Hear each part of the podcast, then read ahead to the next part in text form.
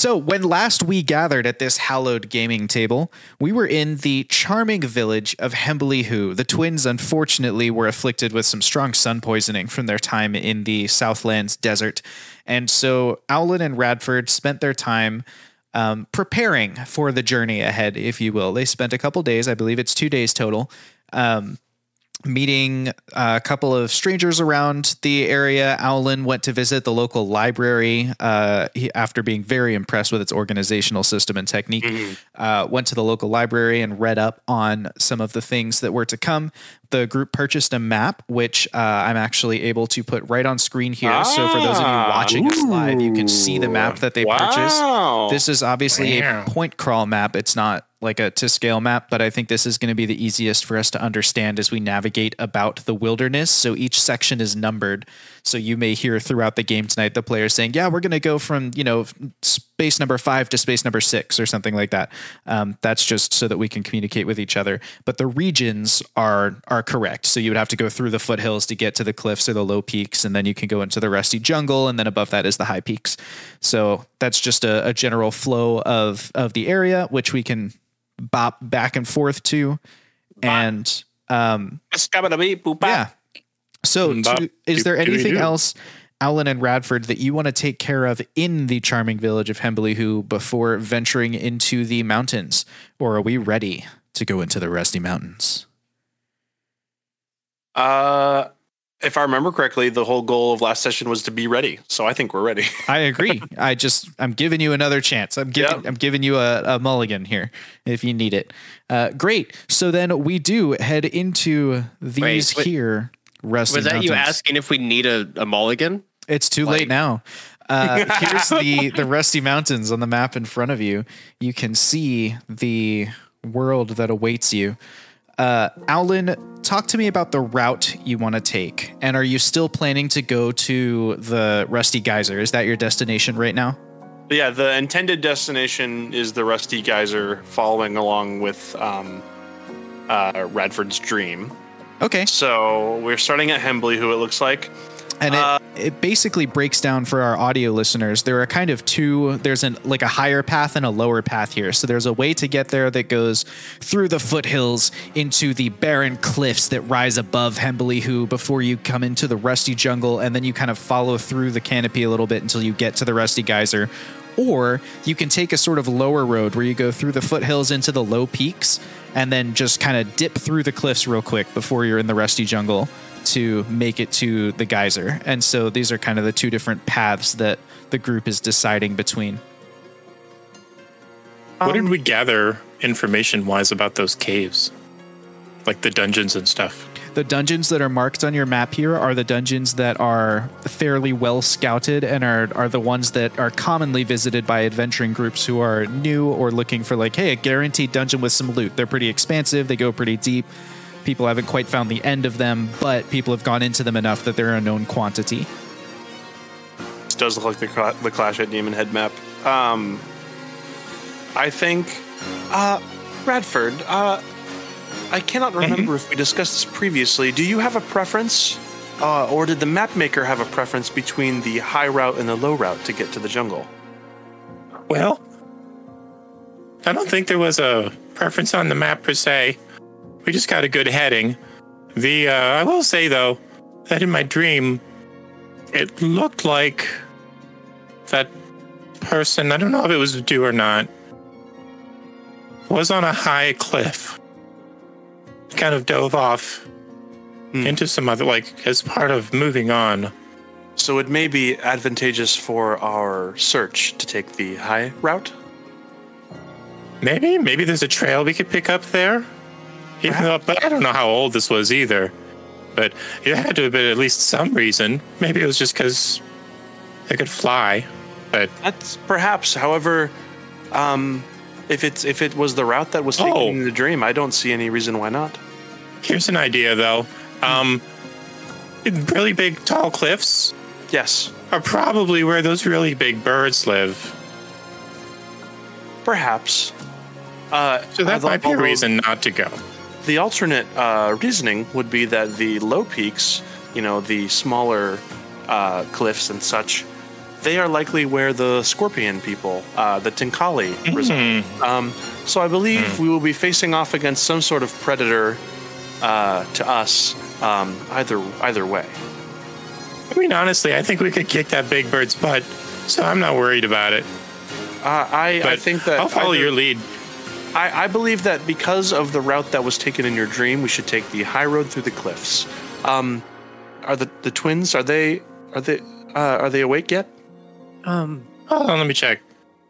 Hey, you two! We're getting ready to go. Get your junk together. Ugh. Hello, sister. How are you feeling today? I'm still getting my things together. Just bear with me. Um, did we did we miss anything since we were incapacitated? Uh, nothing much in the way of uh, um, excitement, uh, unless you consider, which I do, uh, libraries and new forms of cataloging literature. I do. You'll have to tell me all about it. Oh, yes, that is right up your alley. I forgot about that. I will tell you on the journey. Um, but we found a map and we are looking at a route. Ooh, and um, uh, Radford, I am sure you will want to describe to them your vision. I do that. Yeah, he does so. Okay. I have a very detailed uh, reproduction of my vision on twitch.tv slash wingbadger gaming in the VOD section. You can check it out. or in any podcast app. Uh, you can Hmm, also that's true. find it there. It's That is also where on I have YouTube, says Lonnie the bartender. You can also see it right there. um, That's did very we convenient. Stock up with water and food. Yes, we will. We will do that on the way out. Did we manage to get a guide? Uh, we decided uh, that due to the secrecy of our mission, uh, the map will do. Because we have the map and it has been drawn out specifically as to our route, that we will not need a guide. Uh, I do not necessarily agree with that, but I understand um, if I'm outvoted on this one. I I feel like perhaps a guide would know things about the local area that the map will not tell you. That was what uh, a lot of our day yesterday was spent doing was finding out things about the local area. So I went to the library to research a lot of the things about the local area, such as the Tinkali scorpion people that reside around here, um, as well as other things about the area and the lore and the history around it. And uh, Well, those are Radford spent the day talking to the locals. So Were those the things that got eaten by the birds when we were in the desert? Mhm. yes, I still feel like perhaps having just a guide who has more experience in the area might be able to recognize things that while we have the knowledge of, we might not recognize. You don't fast trust my vision? I don't trust your vision to carry us through miles of forest, cliffs, and jungles. Well, that's weird. I'm just saying. boss trusts my vision. I, I trust his vision. Well, To be completely fair, you were the one who got sun poisoned and slept for two entire days. I I cannot disagree with that. That's why I usually take precautions. We're we're not used to the desert heat. You and me both. I That do better in cold completely places. I'll do better in a nice green forest. Well, hey, that's Well- where we're going. We are headed to a dangerous, deadly jungle, so marginally better. What sort of dangers? Oh, we actually don't know that much about that because no one does. Even the guides? Nope. They don't want to go there because they think they will die. So that is also part of why we don't have a guide, is because if we told them that we were going to the jungle, they would say no. We learned that from talking to mean- a couple of people. Perhaps we could barter and have someone escort us through the cliffs. Again, I don't think it's a problem. I, I, I but- believe that we will handle the cliffs on our own. Okay. Well, when something bad happens, I won't tell you that I told you so. I mean, bad stuff has already happened. I feel like it's going to continue. And if there's anything I know about this group, is that bad stuff will happen. But that is part of the experience, and part of saving the world. I mean, we did get buried by a sandstorm, not like moments after stepping into the desert. I don't want to be reminded of that. Let's push forward well, then. as to not be reminded of sandstorms, we will push into the mountains. Yes, exactly. And on our way out, we'll grab some food and water. And so we do. This group pushes into the mountains, which uh, we can now see on our on our screen here. Are you taking the high road or the low road, Aulen? We are taking the high road as to follow the general path that we that Radford saw in his dream. Got it. So um, that means okay. So what I would like from you folks is let's get a sir. Someone's going to be your navigator, um, and they're going to roll survival with advantage to keep you on track. Someone is going. That's because you have the maps. that's advantage. Someone is going to be your lookout to prevent you from getting into dangerous, spontaneous encounters. They're going to roll perception. Someone is going to be in charge of your supplies. They're going to roll a constitution save with advantage. And someone is going to be in charge of. Um, actually, that's probably all we need. So let's start with those three. You can delegate those roles as you will. So I need a survival check with advantage. I need a constitution save with advantage because you're buying all your supplies in town, so you probably won't run out. And I need a um, a perception check as your lookout. Aulen will do the supplies. I wouldn't mind uh, flying and doing the perception.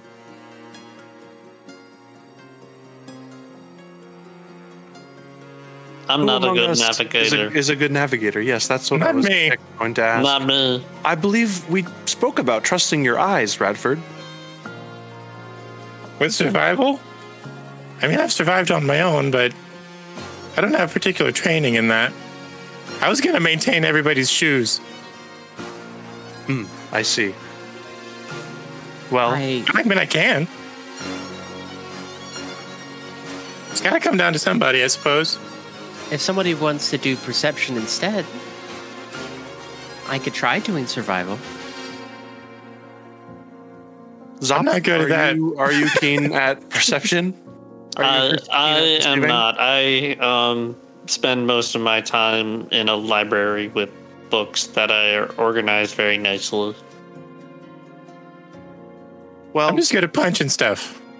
I am equally average at both perceiving and at surviving, but I am above average at maintaining supplies. So, whatever trade off we feel is necessary. Is there someone else who feels they would be uh pretty decent at maintaining the supplies? I can could take care of maintain the supplies. supplies. Zop, we will have you maintain the supplies, and uh, Radford, we will have you maintain our shoes. I will uh, guide us via survival, and that will be it. And Riley, you will you will. Uh, what was the, what was the other one? Perceive. Keep a lookout. Perceive. Out. Yes. I'll keep a lookout. Yes. Does that sound Does that sound positive to I think you made some good choices, boss. Thank you. All right, here we go. Yep, let's make those rolls. Whenever Um, you're ready. So you said uh, perception uh, advantage or no? No, just normal perception from the lookout. I guess it doesn't matter because nat 20. Very nice. Dirty twenty on the survival. All right. I am in the process of rolling. You know, if you roll real dice, they just they just roll. That's true. Processing. I always forget to open it because it, doesn't work. The roller doesn't work well in Edge, but it works fine in Firefox. Uh, 14 for the con save. Okay. Um, your supplies are enough to last the journey to the Rusty Geyser, um, but you certainly don't make them stretch any longer than what you already had. Along your path, as you first enter the foothills, you spend five fairly generic, bland days, kind of maneuvering through. You know, the mountains are pretty barren and empty, and especially in the lower foothills, it's pretty easy to see a long way off. And so nothing is able to really catch you off guard or surprise you. You see a few little cave entrances and things, but for the most part, the foothills are highly explored territory. You even see a number of other adventuring parties who are going out for the equivalent of a day hike from the town of Hembelihu. And so they'll go out to like one of these closer dungeons, do like a quick little, you know, investigation, and then come back with whatever they could find. Um, on the fifth day, you make it to the cliffs. You pass from space six to space 15 there, and then you'll be moving to the north from that point. Um, you make it into the cliffs, and the cliffs are uh, significantly scarier because there's so much verticality. A lot of your time is spent climbing. And so you find yourselves being slowed by that, but also like in the heat with the wind rushing across the cliffs and the dangers that all of that presents. It's very slow going to um, keep yourself safe just in the way you're traveling. Now, luckily, you stop to pick up adventuring supplies. And so you have enough rope and anchors and things to make sure that you can maneuver up the cliff safely. As you get higher and higher, the air gets harder and harder to breathe. And so that slows you down a little bit. Um, and you can now see looking back towards Hembelihu you know you have a, this this grand vista view on one side that is for the most part very brightly lit the sun comes up um, and just there's there's no clouds, there's nothing impeding your view, and so over there it's it's pretty nice. On the other side of you looking through the cliffs, there's a lot of shadow, you know, between all the different edges of the cliffs poking up and the sharper sort of points that that these cliffs come to. Um, it's a lot harder to see what's coming. Luckily for you, you have a wheatling who can fly serving as your lookout. And so um, with with Riley able to get up a little bit higher and you know maybe even scout a little bit ahead and kind of warn you around, you successfully avoid several rock nests of those large 200 foot birds. Um, Nice. You avoid an ambush that's set by a particularly brave group of Tinkali who have made their way into the, the cliffs here. And uh, as the 16th day comes to a close, you find your way into the rusty jungle. Sitting at the top of the cliffs, you are kind of resting one evening, taking your ease, and in front of you, um, about maybe 100 feet down, and then stretching off for it almost looks like you're looking into a valley of grass. The canopy is so thick um, but it's just it's just green jungle canopy, deep sage greens mixed in with a little bit of browns and yellows as we are approaching fall, and so some of the the larger trees, the closer to the sky, they're beginning to turn colors and um, and maybe drop some of their leaves, but not enough yet that there will be any sunlight really within the rusty jungle. And so as we approach the rusty jungle itself and whatever hidden horrors lie there, we find ourselves once again at a story time in the Wing Badger Tavern, and we will be right back. Sinir, Gronteus, Kotix, Awara. Long ago, the four ancients created a world in harmony. Then, everything changed when the chat emped magic. Only Kelnor, master of good vibes, could stop them, but when the world needed him most, he vanished. Two years have passed, and four adventurers have discovered a conspiracy, a company selling magic. And although their roleplay is great, they have a lot of XP to earn before they're ready to save anyone. But I believe they can save the world. And so we do indeed find ourselves over top of the rusty jungle. As the sun goes down in the distance, the outline of the high peaks on the other side of this sort of valley area, you know, they stretch up outlined in red, uh, sort of crimson, fiery glow against the otherwise dark night sky beyond, the sun having gone down far enough that we're truly in dusk at this point. You can hear the wind kind of rushing down the sides of the high peaks into the trees, beginning to rustle the the different phases. No, we're not going to do character introductions. Chat, trust me, I got you. Um, the the trees begin to rustle as the leaves sway back and forth, and you are now faced with the prospect of actually venturing into the rusty jungle. Now, as you're sitting there considering what to do, you begin to hear the sound of the trees creaking, almost like they're pressing upwards towards you, like the jungle itself is reaching out to you, this dark, ominous figure trying to pull you in, bring you deeper. And it almost feels like you can hear whispers on the wind, whispers of something, I don't know, something otherworldly, something ethereal. I would like you to describe to me how each of your characters react to this shifting of the etherealness and also introduce yourself for the stream as you begin heading down the thin mountainous path and into the rusty jungle. Aulen is an Aasimar barbarian. He well, Aasimar barbarian artificer. He uh, is definitely keeping one hand on the like holster of his mini flamethrower that he has, his arcane cannon, his eldritch cannon. Uh, he has his spectacles on. He's looking around. He's making sure that through this like whispering distraction that's definitely setting them on edge that he is remaining aware at all times. Um, and he'll kind of motion to the rest of the group uh, to like follow him, like kind of his military training is kicking in. Um, and I am Jake. I play Aulen. And also, I think it's hilarious that I never realized that this is why we've had a jungle themed overlay for this entire season so far. anyway. Hey, I'm Wash. I'm playing Radford the White. He's a white dragonborn monk. He's a, a follower, a, a, a babby follower of Kelnor. He hasn't been following him for very long. And so I think in this time he is sensing the danger and maybe falling back on his his older training at the monastery. Um, I think he has has is doing two things. He's he's taken to the treetops and is kind of like Naruto hopping from branch to branch, keeping an eye out on things, but also while his instincts and his training are kind of taking over, he's trying to force his mind to feel the vibe of this place, to like really get a sense of like there's something going on in the background, and he's trying to find out what that is.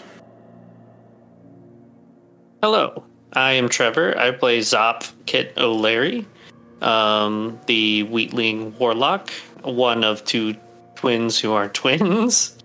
Um, I think Zop would is kind of used to kind of hearing things, being a warlock, having a patron, and then also used to like the noises that come with just forests in general. Um, so he's confident in his abilities of himself and um, his patron Andromeda will he knows will protect him. I am Cleo. I play Riley. Um, also one of the twins, uh, the second one out of the first one introduced. Um, she's more, I guess, looking at this as an opportunity to express creativity. Um, she's pulling out her book and she's like, "This is this is why I came along was to was to experience new things and to draw from it, and is kind of ignoring the potential dangers. I guess just not realizing yet how dangerous the jungle might be. And as Aulen leads the way down that path, a hand gripping his weapon just in case the the need should arise, you hear something rush past in the night, but you don't see anything. No sign of a living creature, no uh, growl to indicate an, an imminent attack, nothing like that. And as the dim moonlit spa- uh, expanse of the tree canopy fades away behind you, the four of you find yourself plunged into the total darkness of the rusty jungle at nighttime. Fun. What will we do? I would I would like someone to roll a survival with disadvantage to navigate for you. Actually, you can roll it normal because you've got the map, but it's so saying, dark Al- it's going to be really hard again. to pick out a path. He'll continue doing that role, Go for it. um, especially since he's the one like leading the the group. Yeah, definitely. Fourteen. Perfect. Uh, 14. Aulen gets a, a sense that he he thinks he's on the right track here. Um, Did we could we see the geyser at all from our s- s- spot in the peaks in the in the? No, but off in the distance okay. you can hear it Okay. as it kind of gently pulses upwards in the night. Um, as you're as you're following Aulen, uh, the twins and Radford, you are paying a little more attention to your surroundings while Aulen is trying to navigate, and you begin to hear other things on the wind, things that make no sense. Uh, the wind that's kind of you know it it comes down from the high peaks, brushes across the tree canopy, and then kind of dead ends on the cliffs, and so right as you enter the the jungle, you have just wind, you know, slamming into your face. And it feels like it's carrying sounds that make no sense.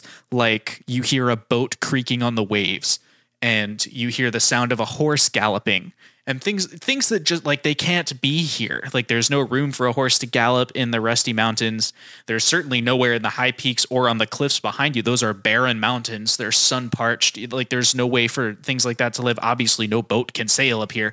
But you just hear like little little bits and pieces from time to time. Little little just like little snippets of of strange sounds that don't fit as you find yourselves moving into the rusty jungle. So, looking at the map here, we're at space 23, headed towards space 24. So, we're up on the northern part of the rusty jungle here.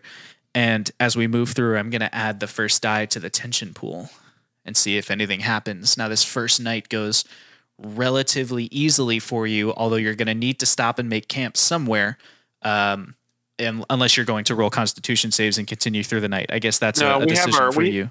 We have our tent. We're gonna make camp. Okay. Uh, you make camp. Are you trying to hide your camp at all, or are you just gonna sort of find anywhere the tent fits and put it down? Um, Aulen will at least make some attempt to hide the tent, especially some some attempt to hide the tent. Great. Uh, just just yeah, it's because we're not in the desert. Like in the desert, it's like all right, you you're in a tent. That's you know, in a jungle, there's a bit more opportunity. Uh, Zop would like Cover to it. assist with setting up camp and hiding it too. Okay. Roll stealth with advantage, Aulen. Okay. While they're doing this, Radford would like to get a vibe check on this jungle. Uh, can you describe a little bit more what you want from that? Um, I think he's trying to reach out and, uh, like spiritually, like see if Mm. there's any key Sure. or or any like you know residual soul or life energy of sorts. Roll an Arcana or Religion, your choice. That was only an eight on the stealth, so an attempt was made. Yeah, and it's tough in like pitch darkness to really know how far off the path you are, and you don't want to venture too far away because you don't want to lose the path, what path there is. I mean, it's still a jungle that's overgrown, and hardly anyone comes here. So when we say path, we just mean place where the roots aren't quite as overgrown as everywhere else. Pitching a tent in pitch darkness is also never advised. So yeah, that's. Uh, how do we do, Radford? Seventeen. 17 um, you are as far as like religious hints or or connections to things you don't get anything from right here. However you can recall the the vision from your dream and the way that you were following this wheatling as it flew through the high cliffs um, and over the rusty jungle and you are confident that you followed the right path. Like at least if you were going to match where that that creature flew. You know you've you've navigated in the right direction um, and so you feel pretty confident as far as you know okay so we're headed to the rusty jungle we're, we're going to the rusty geyser you know all this is working right um, and geyser falls and, and all the rest of it. So you feel like but no right sort of track. sense but no sort of sense off of these weird sounds or what like whether they're ghosts or, or anything like that. Like no sort of vibe check you get the on them. feeling that the sounds are happening. It's not your mind playing tricks on you. Okay.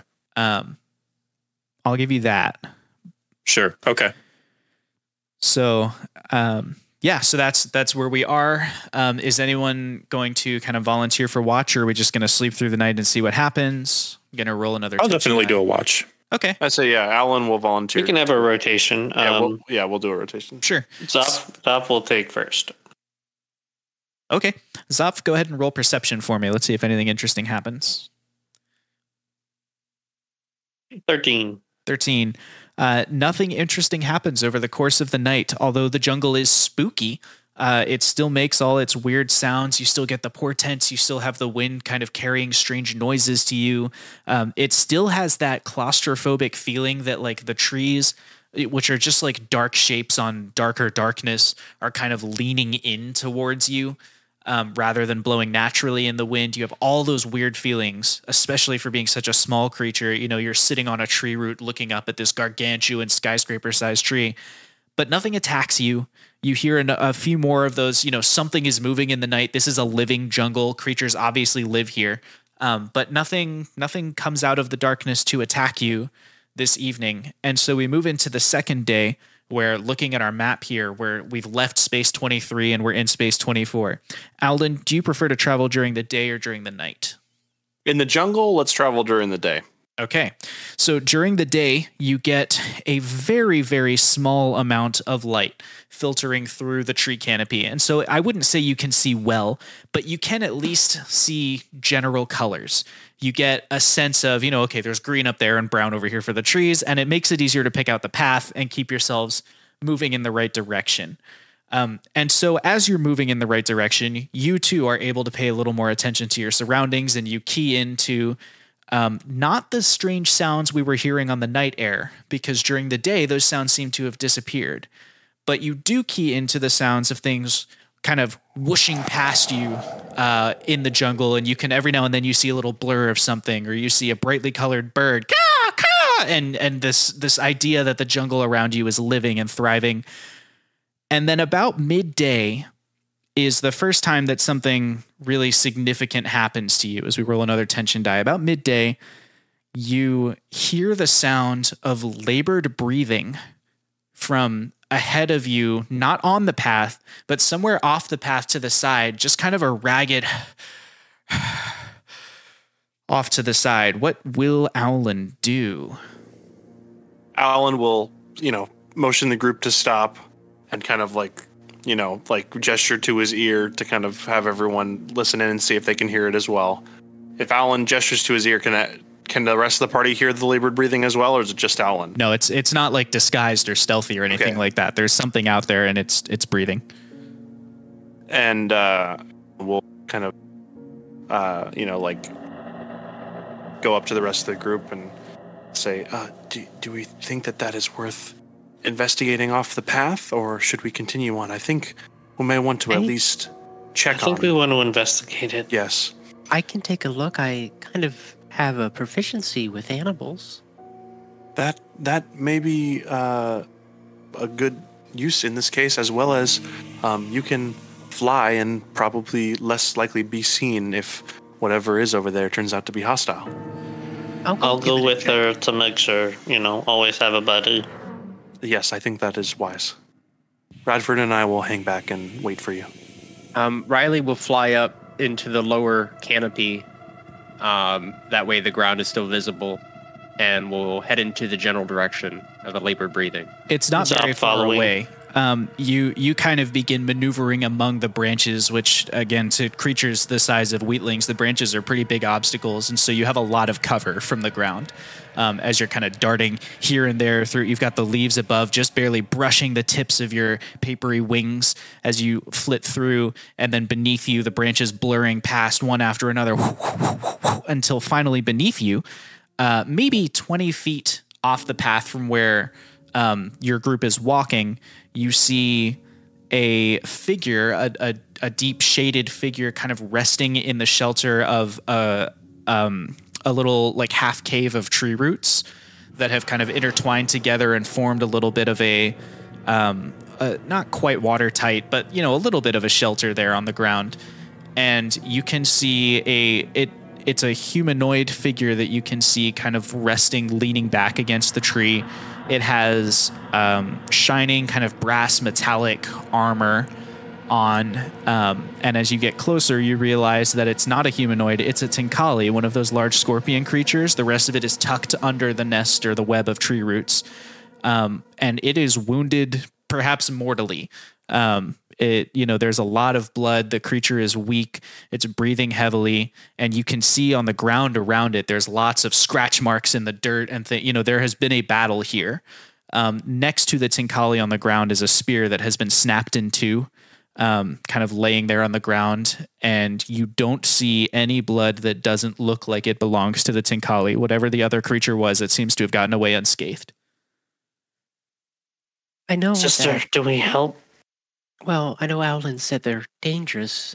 Um, perhaps we just simply try talking to it while it's in its wounded state. Maybe it won't be as aggressive. Okay, uh, just keep your distance. Um, I don't plan on getting within striking distance of it. That's for sure. Um, I'm, we're gonna flutter down then. Yeah. Stay keeping like a good 20 foot range around it. Okay. Uh, wheatlings cannot hover. So do you settle on the ground or are you trying to find a branch above it to talk from? I'm Uh, range bobbing. above. Uh, okay. So Riley's in a, a tree branch above. Um, what are you doing, Zop? Bobbing, so it's not like staying still, but just up and down. I guess so. Yeah. Like spinning in a circle or something. I think Yeah. bobbing just up and down is probably hovering. Too close. Um, but spinning in a circle is fine. Um, just because you have to have some kind of forward momentum. Um, That's if the- I'm the spinning, then. I'll just sit on the branch instead. Okay. Um, the two of you sit on the branch, and then did you say you call out to the creature? Yes. Uh, yeah. Hello. Wounded one? Who speaks? Uh, up up here, and I'm gonna step off, flutter around, and then sit back down. It's obvious to you that this creature cannot see very well in the darkness, perhaps not Oh. possessed of dark vision or maybe even low light vision. Um, it's looking around, it's looking in your general direction now, but it's still. Who speaks? Um, we're just some simple travelers. Um, but what's happened here? Travelers, you must, you must flee. You must go. You do not want to What? be here when the horrors return. What But horrors? My clan, my clan, all dead. All dead. What what what attacked your clan? Must- We never even saw them. Shadows in the darkness. Sha- shadows in the darkness. Uh, creatures that were not creatures when we attacked our our weapons they passed straight through they they do not even they're incorporeal shades of the night portents What? of the stars come down to haunt us What land Why? did your clan own? what we are nomadic we we don't own the land we live in harmony with it Well, where did your clan live? well around here somewhere not in the darkness of course we lived So in the- the, the high They cliffs. attacked you. Do they come out every night? They come out always. And as he says that, you hear another of something whooshing by in the trees. We try to warn adventurers away, but they don't they don't heed us. They don't heed our calls. They think that we are trying to prey upon them or that we are we are ourselves simply weak and cowardly, so we took to chasing them back to their village. We sought to be to be seen as monsters, to be feared in our attempt to protect the lives of the weak. But in doing so, we left our backs exposed and see here how we have been repaid for our good deeds. Um, How long have you been living here? And how do you fight them off before? None has ever fought them off. We have outrun them. I'm going to go down and um, hover, or it does not hover, but land just before him. He looks in your general direction, but still obviously does not see you. I'm going to touch you. Is that okay? Shh, I suppose. I'm going to cast uh, Cure Wounds. Okay. On, You are still within lord. 100 feet of Aulen, and so you are able to do so. And um, as you feel the um, three year gone sort of tingle of magic flowing through your, your system and your senses and out through your hands, some of the bleeding begins to slow, and the Tinkali's ragged breathing begins to settle into a merely exhausted or fatigued breathing. As this is happening, Radford and Aulen, the two of you, are standing on the path.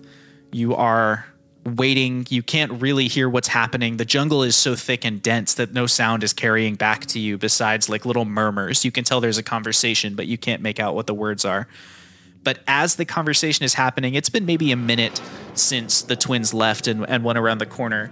You hear very slow, methodical footsteps on the other side of you, coming like, you know, if the twins went to your right, they're coming from the left, deeper in the jungle. One set of footsteps. Aulen, uh, from your, your soldier's instincts, you're confident it's a humanoid. Um, it is not attempting to disguise itself, and it does not appear to be like it's not running or anything like that. They're unhurried, casual steps walking towards you in the darkness. Okay. What will you do? Uh, Aulen will get Radford's attention, make sure Radford knows what's going on, and then, um, you know, uh, stand at the in the path and actually raise his voice out too, because it's not, you know, they're not disguising their steps. Uh, who goes there in the jungle? We are across the way here. Radford The- is Go in a stance.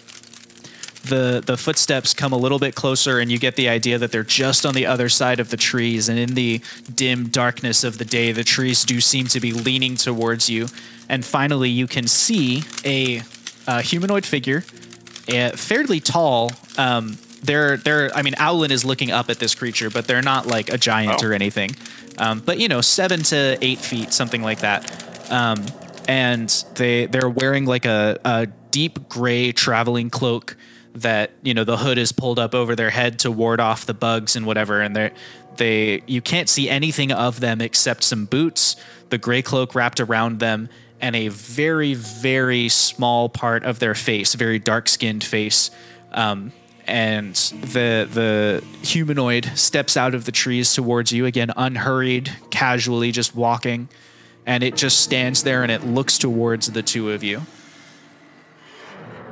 Make yourself known, stranger. Who are you? the creature um, moves beneath the robe and pulls one arm out and so you can see another it's a dark skinned hairy arm and the hand is holding something and it slowly uncurls its fingers as if it's not accustomed to doing this and a small chain hangs down and at the end of that is a pendant uh, in the sigil of Zanir. Are are you a Al- well? Actually, first before Aulen says anything, um, thinking back on his library research as well as his general knowledge of of things, which I guess we established that he didn't know that much about Zanir from his studies. Um, does this seem to be the appearance of any sort of like does this does this figure ring any bells especially with the pendant of like ah yes this is a guardian of Zanir that would be around this this area that would probably guard the scale or something like that Uh, no, it doesn't. It's not like there's a rank in the Zen church or anything like that that this reminds you of. However, you are confident that the pendant is authentic. Like this is a real Okay. talisman of Zanir. Aulen will um, keep his hands off of any weapons or anything and say, Ah, we see that you are a follower of Zanir. We are grateful to have found you. Um, do you happen to be a protector or a steward of the scale or of the geyser here in this jungle? The creature slowly lowers its hand back beneath the hood, and you see it very slowly and laboriously shake its head no. And then in a voice that's raspy from disuse, it says, Avenger. An avenger. Uh, if I may ask, what are you an avenger of? What are you avenging? Again, very, very slowly and methodically, the arm comes back out of the robe, and the hand points very delicately towards the scepter that Aulen is holding. And then the other arm comes out of the robe, another dark skinned arm covered in long hair, and it sweeps its hand out at the world. An avenger of Zanir's portion of the rod? The creature slowly shakes its head no. Twins, you stand before a Tinkali. Um, the Tinkali slowly kind of relaxing into the fatigued breathing of one no longer mortally wounded, but still in a heck of a ton of pain. You have. You have healed me. With the arcane arts? Yes, What creatures are you that you can perform this deed? Um, it's that's a long story. The It's not necessarily- not foretold. um the fact that we exist that we can do it, but um it's it's hard to explain. But can we help in any way? My clan is dead. There is no help for me. If I'm I sure there are escape, other I live a right? life of disgrace. Having failed to prevent the death of my clansmen and failed to die in honor among them. What is Maybe- there for me? You can come with us and you can Start a new clan. well I'm thinking maybe you can fight and avenge your brother and we might be able to help you with that regard or at least figure out what's happening. Tell me more? In what way? Well, we are traveling through this jungle, and I don't think we have the option to turn back. And you said that these nightmares make it their home here. We could use, perhaps, a warrior to help defend us, and we might be able to help you as we are not frail necessarily in defending ourselves. We pretty confident in defending ourselves and Have you not heard me that attacks pass straight through them? These shades cannot be harmed by weapons. but you see what we can What do. about magic? I know not. Magic is lost to us. So perhaps we can help you avenge your brother. Or at the very least, you can die trying. It would be an honorable death. Radford and Aulen, the two of you stand before a tall, hooded figure. Radford was about to say something. Um, he wa- like while this conversation is going on, Aulen's taking the lead on that. Radford kind of wanted to to clock, like do a 360 and just kind of make sure no one was sneaking up on us while this creature has our attention. Okay, go ahead and roll perception for me. 18. 18. Uh, you do not see or sense anything sneaking up on you. You can, however, tell that the, the previously labored, kind of dying breaths have relaxed a bit, almost uh, into a, a fatigued state.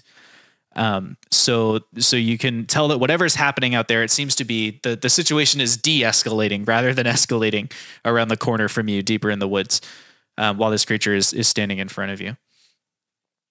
Um, Aulen will uh, pause for a moment and consider what this uh, this servant of Zanir has said, and then the tall creature You'll while have- Aulen is considering kind of reaches towards um, Aulen and um, rests just like a hand or attempts to rest a hand on the arm of Aulen that is touching the the scepter. So it's not trying to take the scepter from you, but it's just trying to indicate that side of you. And it says, "You restore," almost with a question in its voice. yes, we are here to restore the balance and the magic back into the world and dispel the evil that the aboleths are doing. And I I am sorry for misunderstanding you before, but do you mean to say that you are here to avenge the avatar of Zanir, Do Bumblefoot? The creature doesn't reply, but it sort of relaxes its shoulders, like it feels like it's finally been understood. Hmm. Um, and it kind of puts its hand right in front of your face, and again, very, very slowly curls its finger into like a like a follow sort of request, and then turns and very slowly begins shuffling off deeper into the jungle. Um, it is moving again, just to pull our map up here. It's moving in the direction you want to go. You're in space 24. It's headed down Okay. towards 27, where the geyser is. Um, Aulen will like uh turn back towards Radford uh, r- quickly and say, "Eh, "When you get a chance, please get the twins and bring them towards the geyser. I will follow this man here. Understood? I'll get him now. Thank you." And Aulen will and follow. Radford, When when Aulen begins following, the creature, you know, accelerates to a normal walking pace. Basically, it was like just waiting for you to get the idea that you should follow, and now it's just strolling along, still casual, loud footfalls. It's not like it's stealthing away or anything. Um, Radford, you're on your way back to the twins, so I'll tell you when you arrive. Twins, you're talking to the Tinkali about avenging his brethren. You're trying to inspire him to join you on the battlefield. Um, another option too is I know you said you tried to keep humans away, but if we can get you in good graces within town, maybe you could be employed by town to do the same job, but not be chasing them away and scaring people, and instead be helping them, um, and then also improve the reputation of, of your race. the Tinkali straightens up and looks almost affronted as it goes, The Tinkali are not employed by civilized villagers. We are nomadic peoples. We do not settle.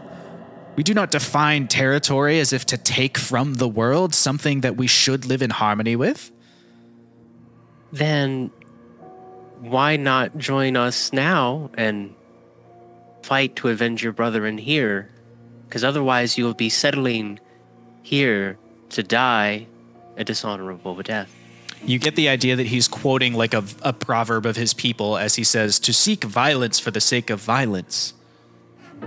But he doesn't finish the saying. he kind of lets it trail like, like he's assuming you've heard it and you know the ending. You know, he like lets it trail off. Like you should you should know better than to just seek violence for the sake of violence. Right. And then after a slight pause, he says, Why fight small creatures? What do you hope to achieve? Um, a, a lot, um, but we don't have to get into that. Uh, we're on our own personal quest. We are hoping to achieve to restore balance to the world. You know, before the darkening. You seek to restore magic. Yes. It is not an easy feat. A large goal for such a small folk. We We're not help. alone. But we do have our ways. As you're having this conversation, Aulen, you are following the uh, the the humanoid deeper into the rusty jungle, and as you um, lose the sound of the the whispered conversation behind you, and kind of get not quite separated, but you know you're a little further down the path than your your people are.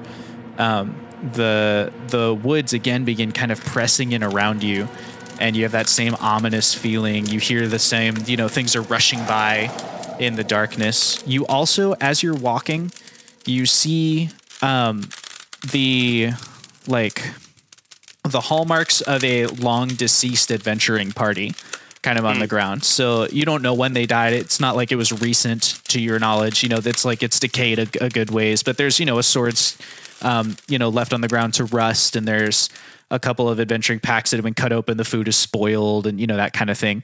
Um, so you can, you're starting to see evidence of what they were talking about in the town when they were, you know, people don't come back from the rusty, the Yeah. rusty uh, jungle anymore. We're not sure why um, as this creature is leading you, you begin to hear the the sound of Geyser Falls getting louder and louder um, as you approach it. And as that sound gets louder, you get that same whispering noise that you were hearing on the wind the night previously, or several nights previously. Um, that same kind of strange. It's all. It's not an incantation. It's not even. I don't know what it is or isn't, but it, it's it's just this weird kind of whispering sound that surrounds you um, and you get closer and closer to the geyser, kind of following this humanoid until you find yourself standing at the top of Geyser Falls. And Geyser Falls is um, the geyser itself is at ground level. So above you is tree canopy, but the tree canopy stops about 10 feet before the falls. So there's a circle, a clearing about 20 feet in diameter.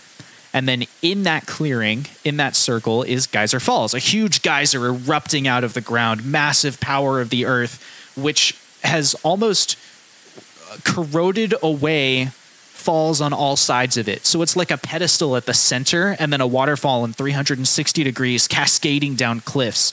Now you can remember historically this used to be corrosive water. Something corrupted the water coming out of it. And it's obvious that whatever that was did a number on the land below because the falls go down three, four, 500 feet from where you are at the top of them.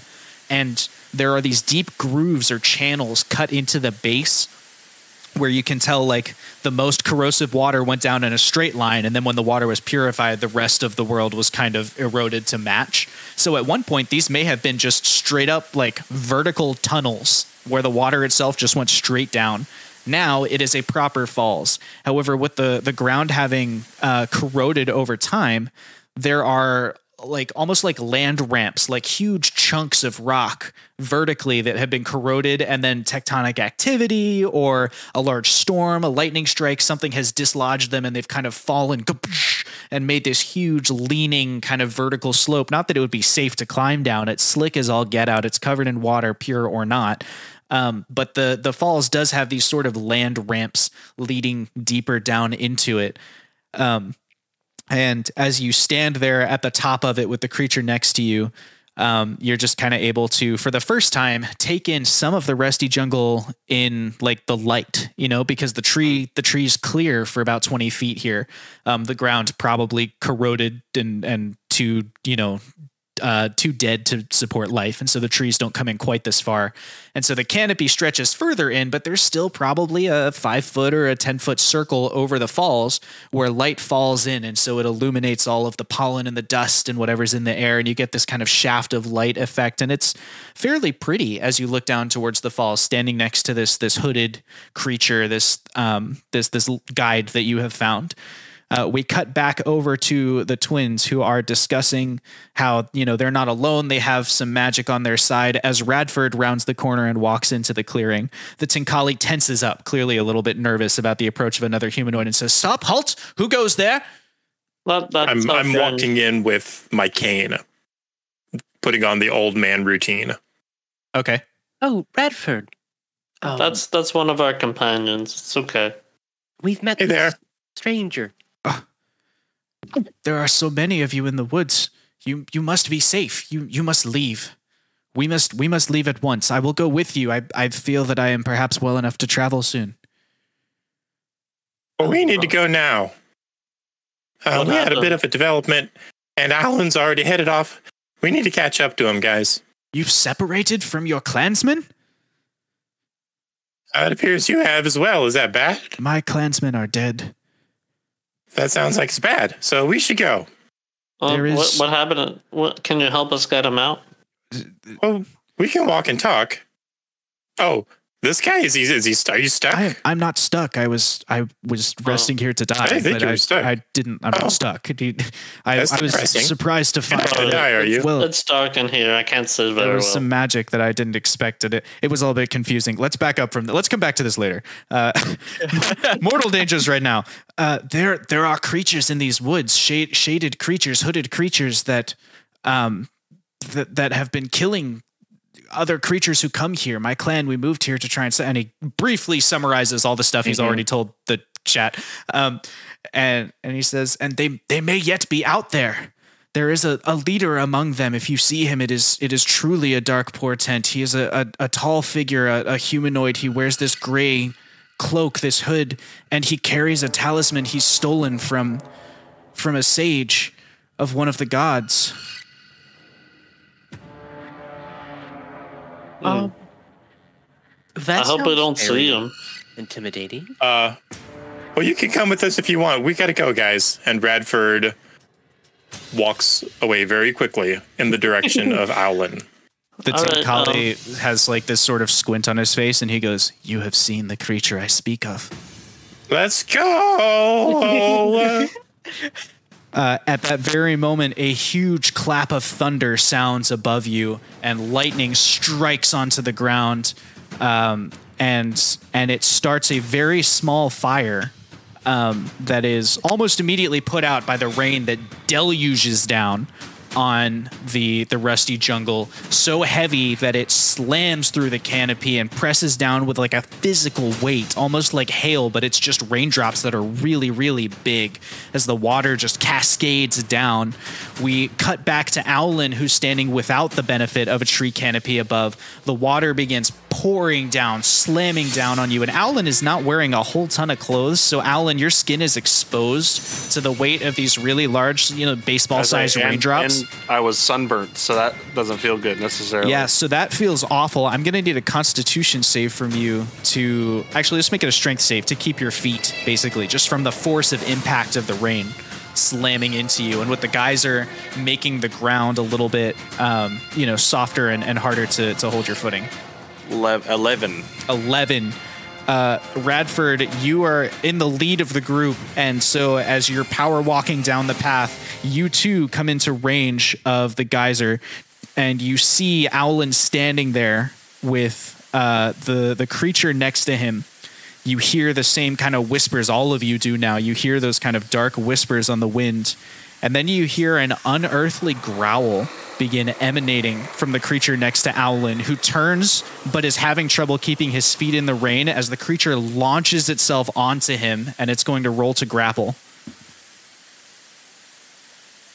Aulen, it rolled a roll. 25 to grapple you. So for you, that's an athletics or an acrobatics. I got a twenty-one. so Okay. that's not quite it. Not quite it. And so you come around the corner just as the creature leaps onto Aulen and launches over the side of the falls with him. Oh, jeez. Aulen, you begin plummeting down through the water. The uh, Radford obviously sees this first, but all three of you know about it. But there's one round here of, of this happening before we enter initiative. So you can all roll initiative, but I'm going to describe what happens as you fall Um, first. Yes? I could I before he made the leap. Could I cast a spell? You can make a dexterity save with disadvantage with a DC of 16 to cast a spell before he's over the edge. No. Okay. So your reflexes just aren't quite fast enough between the rain and it's dark, and you were a little bit behind Radford and all the rest of it. Um, Aulen is launched over the side. Aulen, the first thing you feel is the uh, two hit points of damage you take as you're slammed against the rock on one side. The creature holding on to you, its its hands are ice cold and they feel more like claws than actual hands. As you're falling, it continues that unearthly growl kind of emanating from it. The whispers getting louder and louder. You can see at the base of the falls. There is an arcane circle etched in the ground that you are plummeting towards. Oh, geez. This first round has taken you about a fifth of the way down. So in four rounds, you'll land on that falls. Um, the water still again cascading over you, making everything and that's, difficult that's is that see. just a solid stone floor that has the the arcane circle on it? it's, I mean, yeah, it's like rocky and kind. It's not like it was made. You know, it's a rocky, corroded, Uh-huh. normal floor, and then the circle has just been carved into it where it would fit. Um, standing at the top is the rest of the party. Now, I would like everybody to please roll advantage. Ad- Initiative. And that's what I meant. Initiative. Let's Do we get go. advantage on our next Everybody roll? gets advantage. No, you Yeah. don't. roll, roll initiative. Uh, luckily for you, this creature rolled pretty low. I got a 16. Okay. Alan had a twelve. 12, I got a 19. Yeah. I got a nine. 19, and a 9. And the creature, well, we'll find out when we get there. Uh, top of initiative order is Riley. What are you doing, Riley? All right. How far down are they? Uh, they're like about a fifth of the way down. They've fallen roughly 100 feet. A hundred feet. Uh, um, Riley's contemplating how to save a friend here. Well, you're gonna have to contemplate quickly because they're falling. I'm gonna I'm gonna do the same kind of 30 Yeah, seconds. Yeah, yeah, yeah. Uh, Thirty seconds. You said. Yep, starting now. Okay. Uh, hmm. All right. I don't think I have. Um. 15. Uh. Okay. Five. I'm gonna go ahead and cast Wind Wall. Okay. Um, can I use it to create like a cushion for Alan? It has a range of 120 feet. I'm not Maybe. sure if that's Give the me way one it's second. I'm checking it. yeah. Um, Is Aulen in the water? Yes, they are in the falls, plummeting down towards the ground. Okay. No, only smaller, smaller flying creatures um, are held up by the wall. The wall's not strong enough for creatures larger than that. all right, but does it at least slow it down? Um. No, I don't think so. Okay. Uh, okay, so you take otherwise the defend action, which brings us to the next person in initiative order, and that person is Zop, Um, how far away are they from me? 100 feet Okay. down. Um, I'm gonna fly 60 feet towards them, Okay. and then I would like to cast polymorph on the spec, but not spectral. Um, I don't know what it what This, it is. this the creature. creature. Yeah. Okay, first thing I would like from you is an athletics check to not get sucked into the wake of the water as Could it you be fly down into the falls. Since I'm dodging. Sure, I'll take that. Acrobatics is for going down. That is a seven. Okay, uh, that's a seven. You are not able to avoid the pull of the water, and it begins yanking you downwards. So you are now also in free fall, heading towards Oh, the circle no. with the whispers getting louder. You can still attempt to cast your spell, um, but either you're going to make your attack with disadvantage, or they're going to make their save with advantage because it's harder It- to concentrate. It'll be a save. Okay, so they're going to make a save with advantage here. Um, Wisdom saving throw. Wisdom saving throw.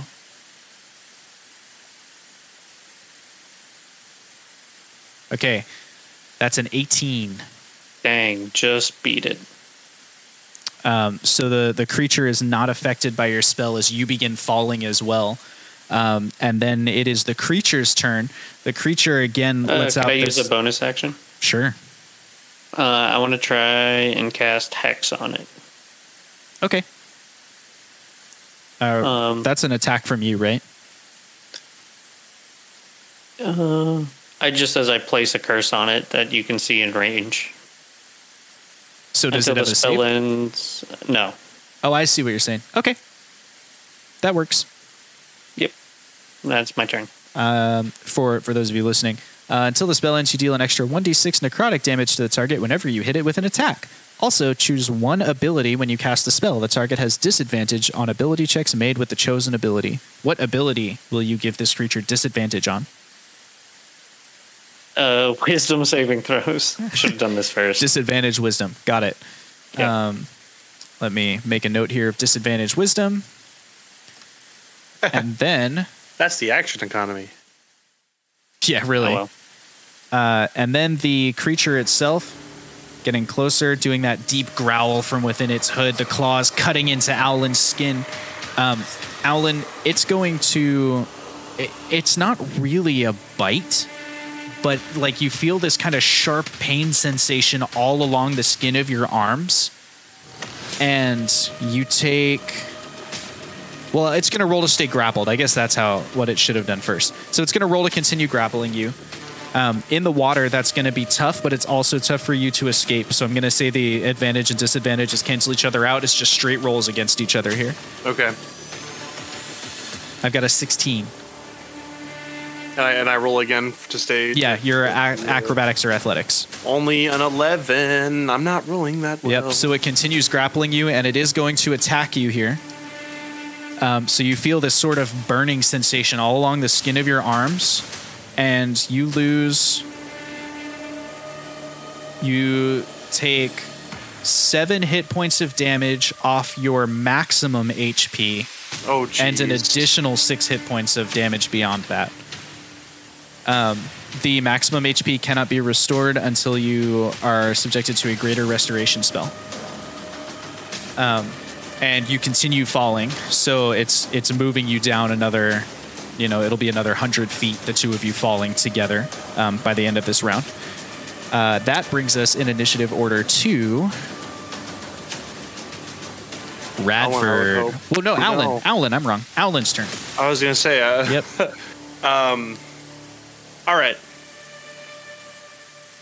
Uh, um, Alan is gonna try to escape the grapple first, Okay. so he's gonna roll. You could do it. Again. You can do it. Come on. Twenty-five. Only a 24. Alan escapes the grapple. You're Okay, still in so- free Booyah. fall, right next to this creature. You know, its cloak billowing upwards above it. It so both of you were falling head first. Um, its cloak billowing upwards above it. You're now next to it, still falling. It's got those sharp hands out from up close. You can see they are definitely clawed as the sun kind of reflects off of the light of the falls, kind of dazzling you and making it hard to see anything.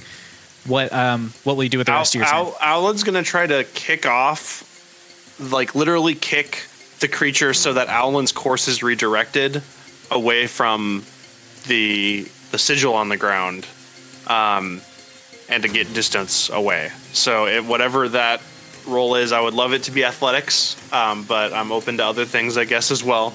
Um, but to, to kick, or even just a strength check. I was to gonna kick- say I think it's just a strength check because you're just trying to like muscle your momentum Yeah. around. It's not like you have a whole Yeah. lot to kick off of. and he still has how many turns until he hits the ground? He's got um, three more rounds. So at the end of this round, there will be three more of them before he hits the ground. Okay. Uh, we've taught we've we've had to utilize before the Aulen rage right before he hits the ground strat. That probably will come into play. Um, but yes, he's going to try to kick off and redirect his path. Okay. Um, Roll that strength there check for me. Yeah. Okay. Cool. Gosh dang it! I'm not rolling that well, am I? Uh, do I get? Can I? Can I argue to get a proficiency bonus uh, as well? Or I don't just know that pure one really strength? becomes proficient in falling through a waterfall. All right, thirteen. Okay, 13. Uh, Aulen kind of kicks and maneuvers himself, but he's not really able to um, to get enough distance. You're still going to land on the circle at the moment. Um, but at least Okay. you're not grappled by whatever this horrifying monster is uh, as it leads you down. And that brings us to Radford's turn. Radford turns to Riley and says, Are you coming with? I'm gonna jump on Radford's back. And Radford runs and just swan dives off the side. And uh, Oh dear. when he, as he's like falling down, his feet touch and hit the edge of the waterfall, and he is going to use his new ability of unarmored movement that lets him not only walk on vertical surfaces but also walk on water. Let's go. Walk And on vertical water, just, for example. he's just like shoo, shoo, shoo, shoo, shoo, shoo, running down the waterfall. Okay. Um, that's 45 feet of movement. He's going to use his bonus action to burn a ki point and do Step of the Wind, which gives him another 45 feet of movement. So that's 90 feet. Okay. So he should be 10 feet away from Aulen and this guy. Yep. He's 10 feet away. On right the now. way down, can he grab on to uh, Zop? He can try. So as you go by Zop, let's make a um, athletics or strength check if you're not trained in athletics to arrest his fall. Okay. Uh, not good. As a five. Okay, so you take a you take a swipe, but you don't quite you do you don't quite grab him, and so he falls the extra ten feet, and he's now kind of Sure. falling even with um, Aulen and the other monster. I say to Riley, we'll get him. We'll come back and circle around to that. And right when Oh, we dear. get down there and we see Aulen kick away from this creature, uh, Radford puffs up his chest and goes, and just blasts a 30 foot uh, line of ice straight down the waterfall at this guy. He needs to make a DC 14 Constitution saving throw. DC 14 Constitution saving throw.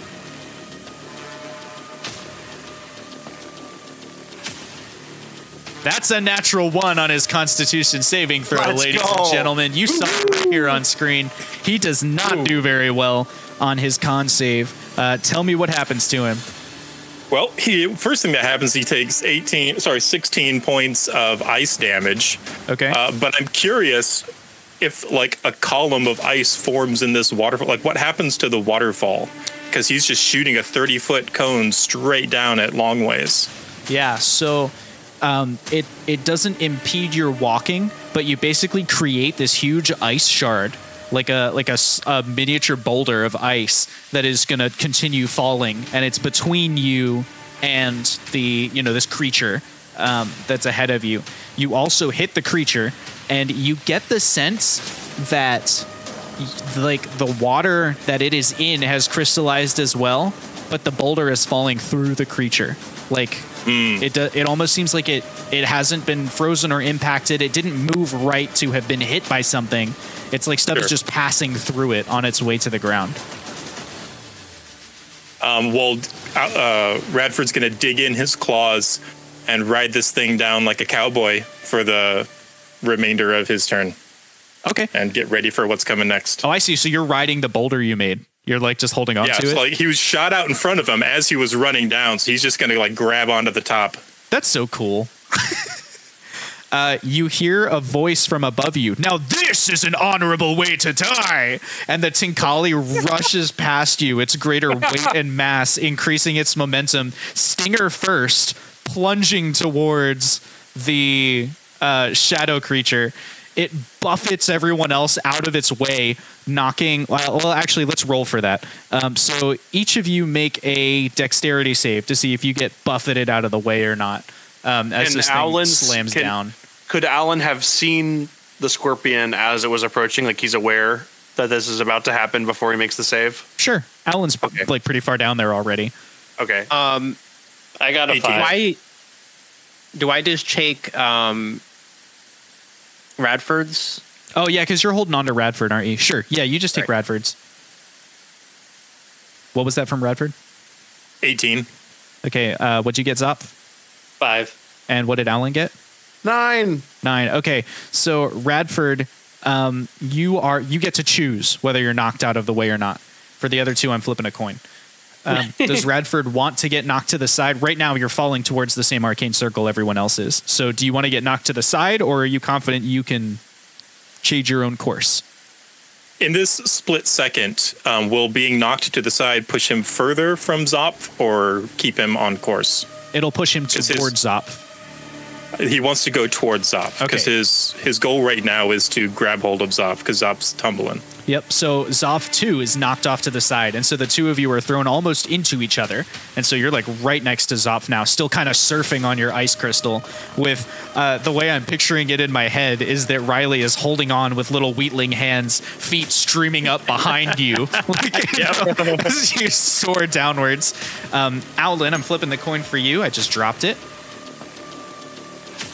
Aulen, you are not knocked to the side, and so instead you take some some coincidental points of damage as it kind of s- like swings by you, sl- slides by you. You take two hit points of damage of bludgeoning damage just from the weight of this creature, and then it smashes into the the shadow thing, and it doesn't do any damage. It passes straight through it, but it takes the cloak with it, leaving behind oh. whatever the creature is. And so you get your first glimpse in the sunlight, this like little 10 diameter sunlight coming down through the rain onto this creature. It is a vast, monstrous, literal shadow. It is just a dark space against the backdrop behind you with like these kind of beady, dark eyes, like deep brown or deep gray eyes that are looking back towards you. And it's almost like its own skin is ruffling, like it- it's a bunch of shadows coalescing into one creature. It has hooked claws at the ends of its arms. And what you thought at first was really long arm hair is actually just like the, the different shadows overlaying on each other, kind of like dappled light. It creates like a lot of texture there. And then it has these same hooked claws for feet and its feet are bent in the way of like a chimpanzee's like it you know something that leaps really well um, or grapples really strongly. And its face it has these eyes it has no other facial features and then it has this huge like fanged mouth that is open and roaring towards you as the creature growls again Does Alan recognize it? Like Alan's seen Darklings before. This is, Is not this a darkling. not a Darklings are short creatures. They are they are uh, size category small. This Okay. is something else. Um, but as Alan's watching it, as the sunlight hits it, it's like the shadows have trouble coalescing properly and it begins to it doesn't vaporize it doesn't die but it's like it's losing its form. It's getting blurry around the edges or fuzzy as it falls and every time it passes through the water or into a shaded area it tightens back up and then it whoosh, falls apart again. And so it's kind of like this half misty it, it's almost like a swarm of birds falling next to you. Um, and it's going to well it's not going to do anything because it's not its turn um, but that concludes this round. We are entering, so we are now on round one of three before we hit the ground. And we're at the top of initiative order, which is Riley. Riley clinging to the back of Radford as he plummets towards the ground. The water coursing over you. You are not too far from Zop. You're off to the sides. You've been knocked out of one stream of water and into another, basically. Um, Do something cool. Aulen is ahead of you as well. Do you have Zop? I sure hope so. I'm gonna sh- uh, go ahead and cast a cantrip. Okay. Um, I'm gonna Eldritch Blast uh, at the uh, shadow monstrosity in front of me. Sure. Uh, that Eldritch Blast is a roll to hit, right? Yes, yes. Yeah, so go ahead and roll to hit. Give me one second. Okay. Does an 18 hit?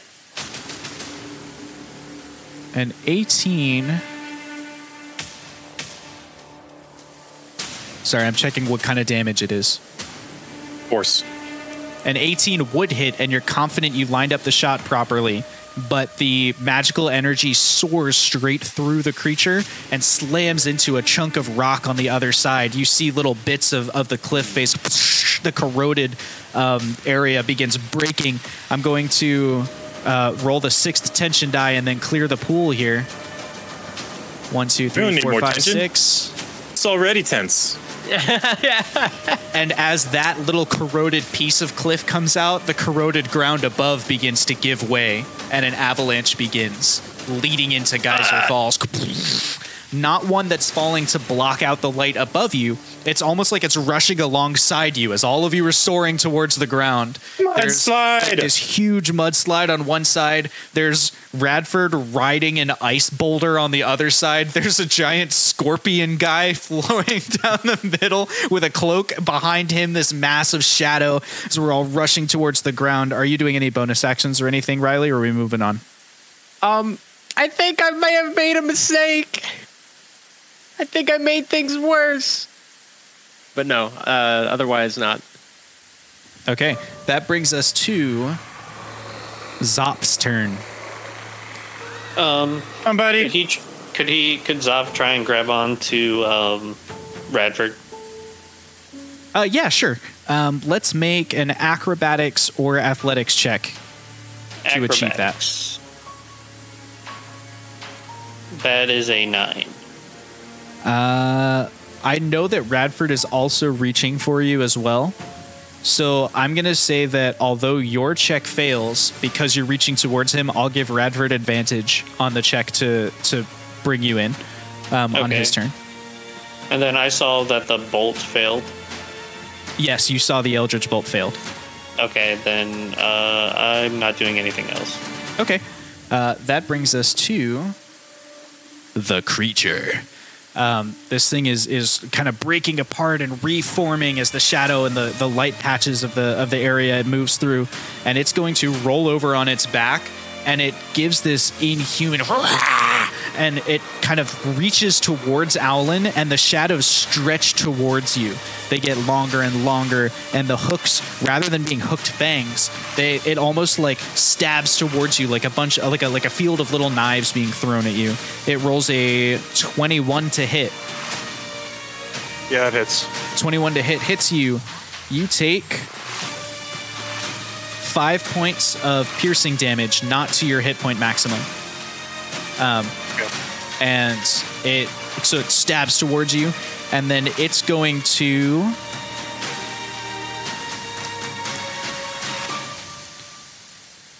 It needs a roll of 17 or higher to pull off what it's trying to do. Here comes the roll.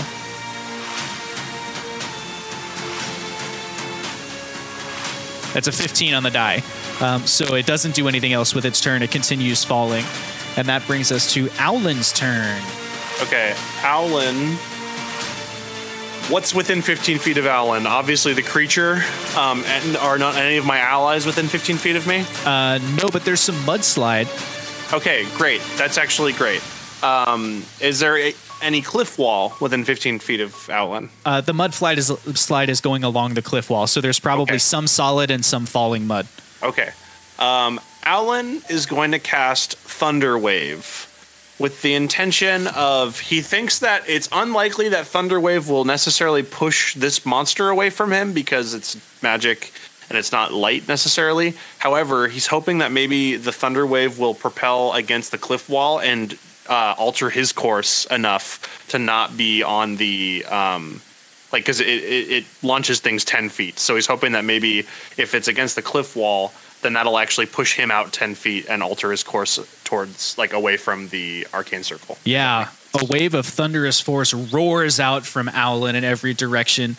The um, the sound of it echoing back up the vertical shaft of Geyser Falls, kind of amplified and cannoning upwards. It's not enough to damage you, but boy, does it hurt your ears, the rest of you, um, as this thunder rolls up the the cavern and down it. Um, Aulen, you are successfully pushed off course. Do you want to go towards the wall or towards the party? towards the party um, also does it does it move the shadow creature at all Uh, no, the shadow creature Okay. is not moved at all. does it uh, and should i even roll damage like No. will it okay that's what i thought um, so Alan will Alan's goal is to be propelled back towards his his party Great, and Alan is. Um, Okay. And so Aulen is now basically free falling, but in control of himself. Um, and he's right next to an ice boulder, which has Radford on it, reaching out towards Zop. And Riley is kind of hanging on for dear life, legs, little if- legs and wings kicked up behind. if Alan can kind of like use the movement part of his action to try to grab on to the ice boulder, he'll try to do that. Uh, okay. I don't Um, know if that's doable in the same turn, but You, sure, you can get a hand on it. You're not going to be able to like get on top of it this turn Yeah, or anything. yeah. But yeah, you you you're able to bind your fate to theirs, if you will. yeah, okay, Um, sounds good. And that concludes Aulen's turn and brings us to Radford. I'm reaching out first thing Okay. to grab Zop. What's my DC? Uh, your DC is 15. Is this uh, acrobatics advantage. or athletics? Uh, athletics or strength. 15. 15. Attacker wins in the tie.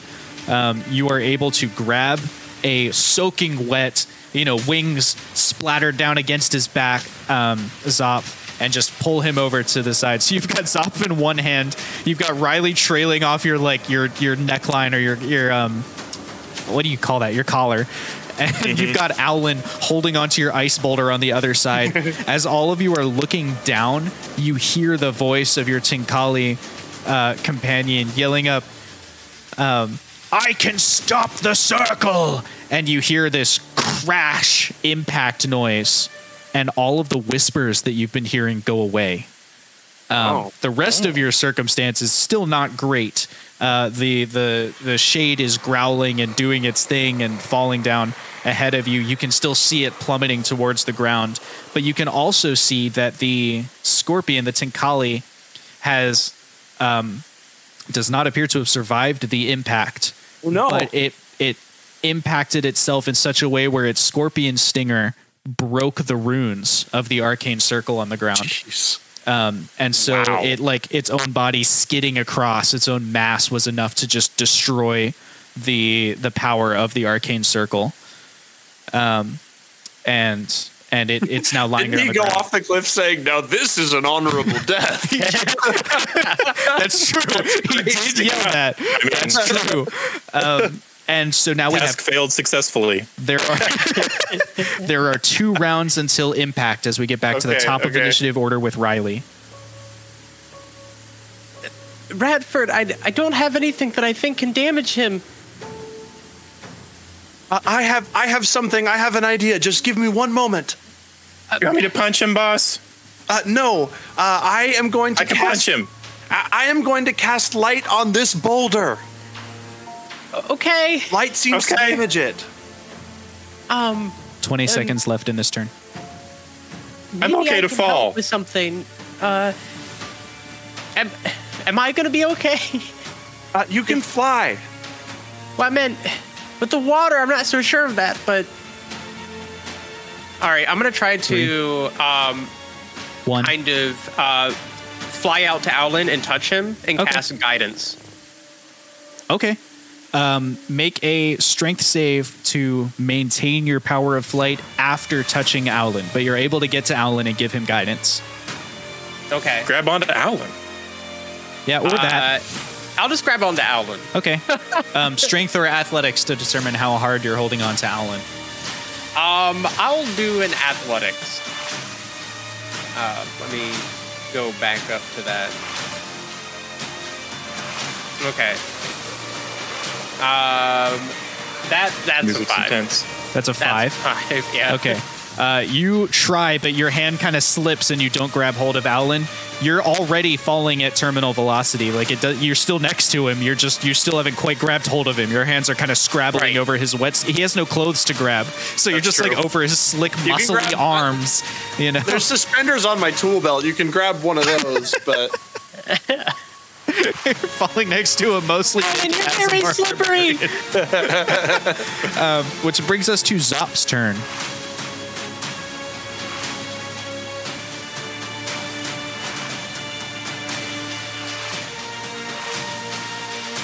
Zop can't do any attacks that would damage him, but he do, does have something he can do. So I have this uh, tr- feature called Fey Presence. Once Okay. per short rest, as an action, you can cause each creature in a 10 foot cube from you to make a wisdom saving throw or become charmed or frightened until the end of your next turn. And is he within 10 feet?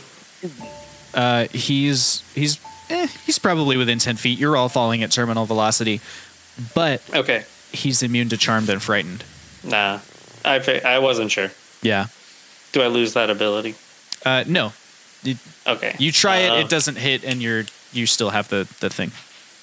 Then I'm just hanging on to Radford for now. Okay. Uh, Taking the dodge action. Yeah, sure. Um, yeah, so you can dodge the waterfall that's flinging you towards the ground. That brings us to uh, the creature's turn. The creature is going to try that thing again, so it needs 18 on the die, and it gets a 12. So it does not pull off its its movement ability. It is going to reach up and try and attack again. Um, it rolled a 24 to hit Aulen. am I not out of its range? I it's it like coalesce the shadows kind of coalesce towards you like it Oh, stretches itself towards you and makes an Oh. attack basically Oh dang! Well, that hits. okay um the attack deals one more point of damage uh to Alan Okay. one more point of of damage as the shadows kind of you know reach out towards you and you get that same kind of sharp burning feeling um on your flesh where it where it hits you and it gives another inhuman growl. Uh, it is now Aulen's turn. How big is this boulder? This boulder is pretty big. It's a thirty foot cone. So thirty a, foot. Dang it! right? Isn't that isn't that Uh, Radford's cone? Technically, it's like an icicle and not a boulder because it's a 30 foot line. Oh, okay. So it's like a sure. Gotcha. Well, Yeah. either way, um, okay, okay, okay, okay, Okay. okay.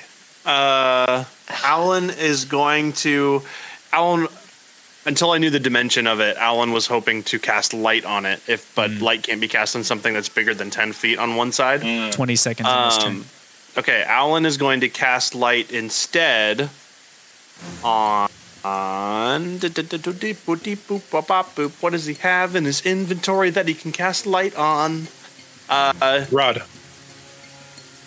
that's true. He doesn't want to like wave the rod around t- towards this guy though. Uh, he has a, he has a spare torch. He's gonna cast light on a torch, Okay. uh, and um, which will have bright light that will extend twenty feet. And he will draw that torch out of his tool belt. He'll cast light on it, and then like wave it at, you know, strike it at this uh, this guy. okay. Um, as the shadows are sort of reforming and trying to coalesce back, you're able to swing the torch through them. And where you hit the tendrils of shadow stretching out towards you, they are severed from the creature itself. Okay. It gives a great shrieking growl from beneath you as it's falling. And you get, you've done serious damage to this thing. You get the impression Okay. that it's not very resilient to light at all, um, Okay. and or other radiant damages. And um, it continues falling. To be clear, next round is when we hit possible. Like we have one more There round. is after yeah. this so one? this round will end, and there will be And another then- round, and then everyone will impact. Okay, That's good to know. That's Alan's turn then. All right, Where uh, were you during the impact? Radford, your turn. Oh crap! I was gonna do something, but now I have to think about saving your butts. Okay.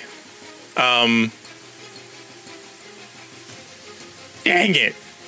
Twenty seconds. Uh, Riley's in the air. Okay. Um.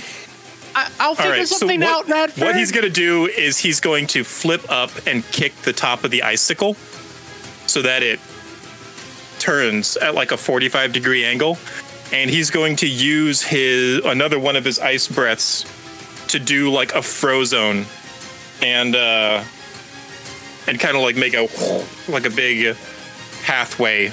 so is Yeah. the Actually, no, dang, he can't do that.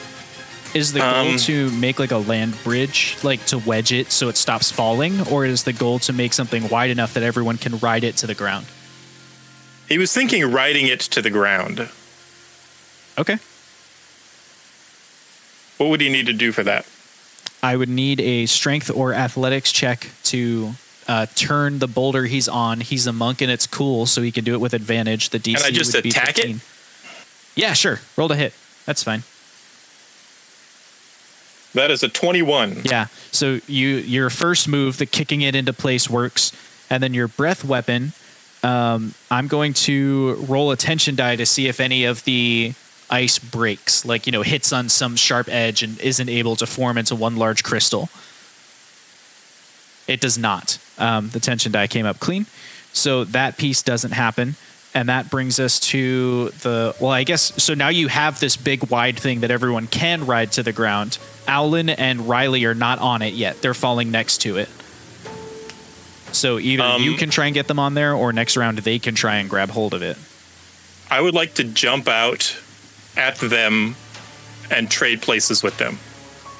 Like, jump out, grab, and swing so that I can throw them behind me and kind of fling myself towards the shade creature and fling Okay. them behind me If towards the Alan ice. is able to, he would like to whatever difficult check it is. That's fine. Alan would like to pass the the torch with light cast on it to Radford as he does this. Okay, Alan's going to make a dexterity save, and Radford is going to make an athletics or strength check to fling the others behind him. The jumping part is easy for a monk such as Radford. The Could I make a case since this is more of like angles and and like crazy movement? Could I make a case for acrobatics over athletics? no, because acrobatics is for safely navigating downwards. But this is not like you're not the one doing the navigating. What Radford's trying to do is get them on the right trajectory. If it helps, Okay. Alan Good call. got a natural twenty on his dexterity, Sure, roll with advantage, Radford. so he successfully hands off the baton, the light baton. Alan just better. lets go of the baton, right? So that Radford can throw him out of the way and then just grab it as it falls next to him. I got an 18. Man, 18. Yep. Nice. Uh, you successfully fling both of them behind you, and you find next to you like this glowing stick that you realize is a torch, just kind of spinning it. He end just over grabs it in his waterfall. mouth. Just bites Perfect. He has done so. Uh, the other two of you are now like basically over the ice bridge that he made. Um, and that concludes his turn. Actually, Oh, never mind. I did two attacks, or I like I did yeah I did two attacks. I did an attack on the ice, and then the breath, which I can use as my multi attack, Okay. and that means that I can do a bonus action. Uh, blah blah blah. What's it called? Flurry of blows. And I would like to throw three, uh, two punches at this creature. Like with the torch. No, like with his fists. Okay. Um, roll to hit. I Um, believe, that's I believe with the torch it will do more damage. Personally, I that's that is my scientific observation. That's my scientific observation. Alan says as the ball flies away behind. 18 to hit, Okay, and 18 is enough to hit.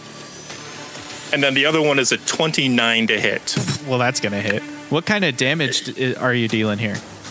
So I have a new monk thing within the last level or so that Radford's punches are now fueled with ki energy, and so they att- they act as magical attacks for the purposes of breaking through immunity, damage immunities, and resistances. Oh, do they? Well, go ahead Yeah. and roll damage then. Nice.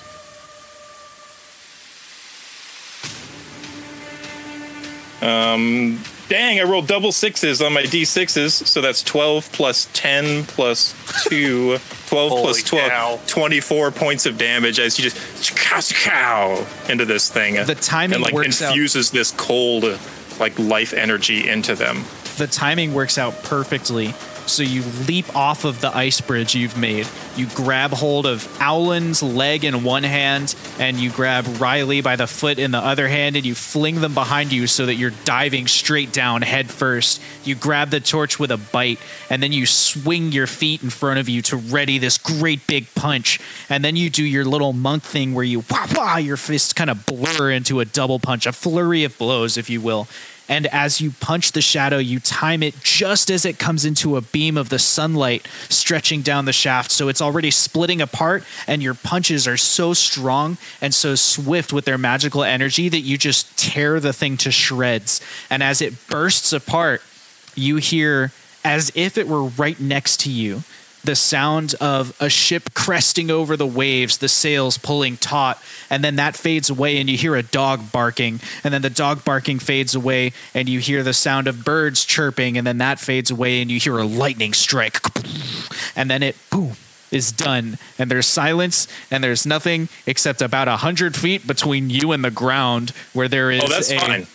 Uh, where there is a a dead Tlincalli, huge scorpion creature laying there, stinger down, luckily, um, laying there on the ground, and above you, behind you, is this large land bridge with your companions on it. Is that the end of Radford's turn? Uh, no, I have a little bit of movement left. Okay, So, Those are uh, crazy. how much movement did he use to get over there? uh, probably about twenty feet. 20 feet. Okay, so I'm going to run straight down the rest of the 25 feet that I have, which should bring me to 75 feet from the ground, and my slow fall will negate 70 feet of damage. So Okay, he can so the just next touch round he'll down on the ground. He'll take like 10 feet of damage. Okay. Yeah, so you could just roll 1d6 of fall damage for Radford. The other three of you, I'm not really going to keep this in initiative order here. You're all on this bridge as it's falling. Are you doing anything before impact? Uh, Alan's Um, gonna rage before impact to try to half whatever damage he ends up taking. Okay. Um, Oh, go ahead. Leo. Oh. um, Zop has Misty Escape, so he's gonna like um just stab himself with his pen to deal damage because it's when you take damage, you can use your reaction to turn invisible and teleport up to sixty feet to an unoccupied space you can see. Okay. It's the Alan rage strat. Punch himself in the face before he hits the ground. You remain invisible until the start of your next turn or until you attack. Take one point spell. of piercing damage, and then you were able to um, roll a, a dexterity check just to nail the timing, but roll it with advantage because of all the help that um, Radford has given you. Natural he's on me, isn't he? Maybe Natural 20 no, you left us back at the. on the bridge. I was on the bridge. I thought Zop was on me though. Well, either way, he's just Stop. teleported to safety. So Okay, with his well, nat 20, yeah, no big deal. Hey, Grubbug, welcome to the chat. You missed uh, an event. Um, insane fight. uh, okay, so then that's. Uh, we just need to know what Riley is going to do as you plunge toward the ground Um, last 100 feet. I'm gonna go ahead and just try to uh, slow my descent with my flying ability. Okay. Um, you're falling at 100 feet per round. You can fly at 60 feet per round, so you'll take 40 feet of fall damage, which would be 3d6. All right. Um, I, if I'm gonna take damage, since that's my movement, I'm also gonna cast Armor of Agathys. Okay. Um, and I'm gonna cast that at I think third level. Oh, that's cool. You like absorb all the water from around you and just like ice armor up. Everything's Yeah, cast at exactly. fifth level. Cool. Leo. Everything. Oh, is well, it? it's it's just your, all your spell slots are fifth level. It doesn't matter what what level you, you can cast it third if you want to.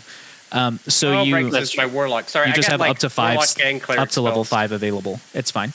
Um, so you you do and like like Wash said, you know the the water kind of coalesces into little plate armor chinks around you, um, and you just kind of like you know take take the hero knee as the ice bridge slams into the ground and shatters into two directions.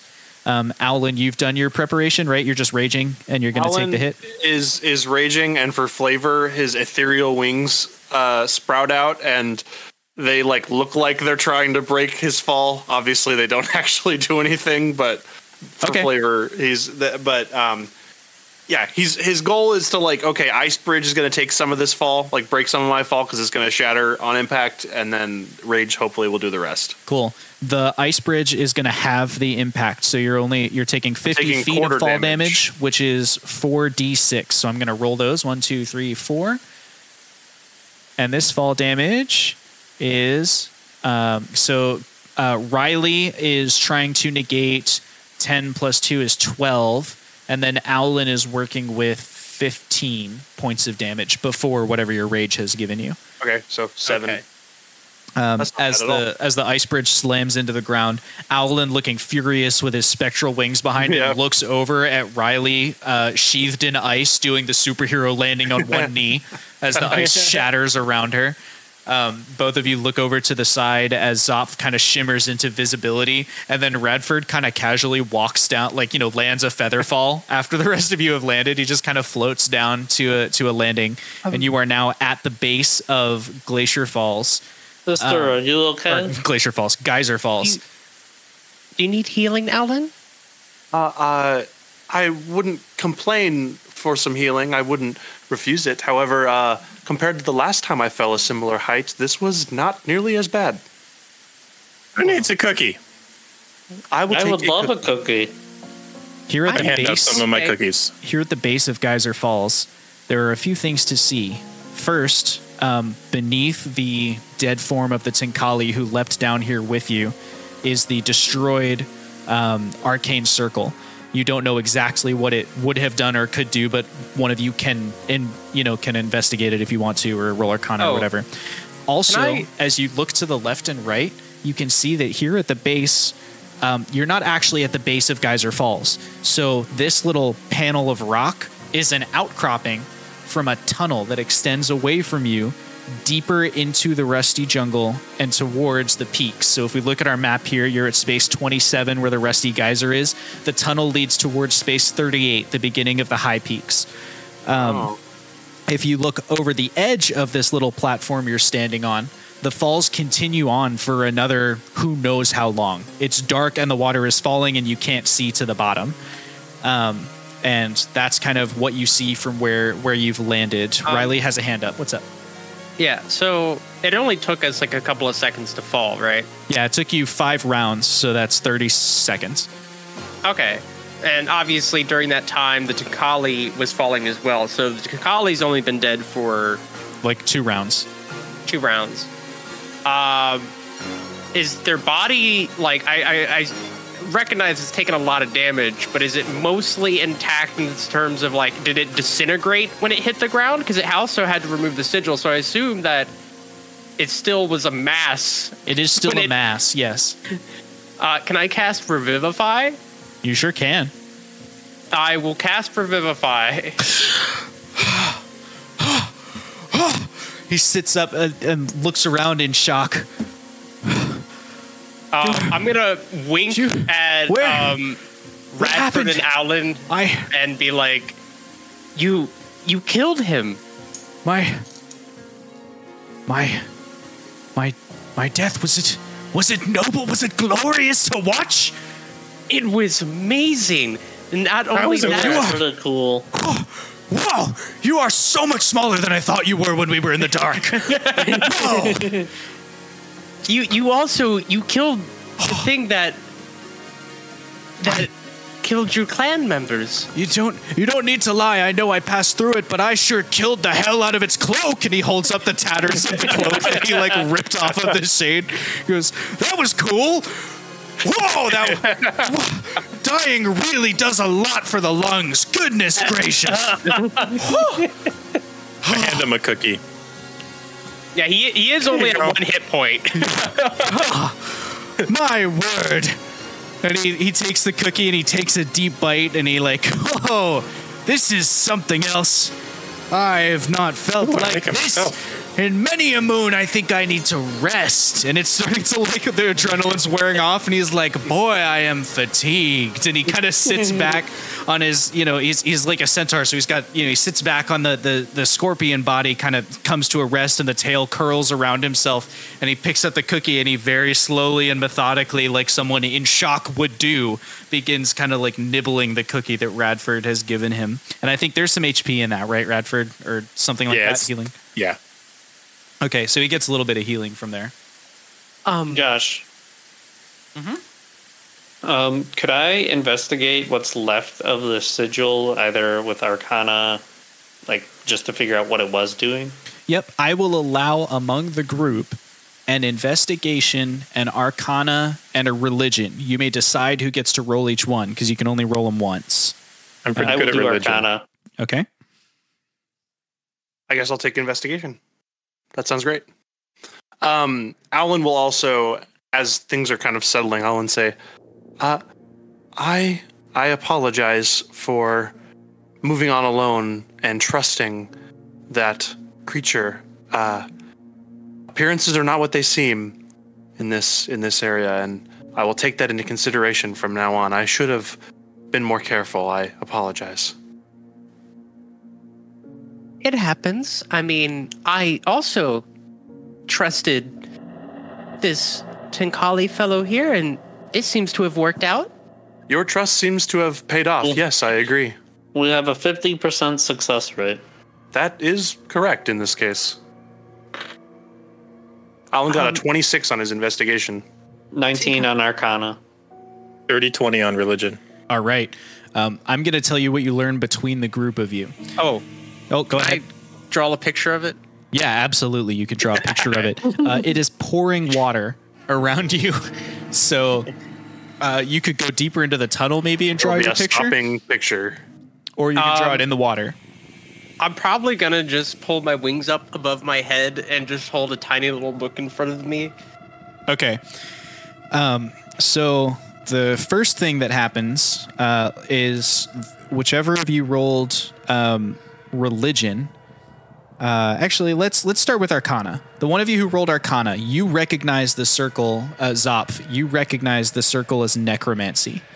Um, something about this circle brings does something to the undead, but the level of complexity of the runes in this circle is such that had you rolled any lower, you would not have known anything about it. Luckily, you as a studious creature, you spend a lot of time in City Hall, you know how to do research and you know how to sit down and puzzle something out. And so although you don't recognize the incantations, you're certainly not a necromancer. Um, you're able to sort of the equivalent of sounding something out phonetically. You're able to kind of piece together the parts you do know and fill in the gaps to um, put together at least the intent of the circle. If you you probably couldn't recreate the spell, you couldn't build another one, but you can kind of figure out what it was trying to do. This circle was a target, a bullseye, and when a creature, or more likely, based on the strength of the the incantation, an adventurer of low level was thrown onto the circle, they would be dragged down here, die in the fall, and be brought back as a corrupted necromantic servant of whatever creature is in charge of this circle.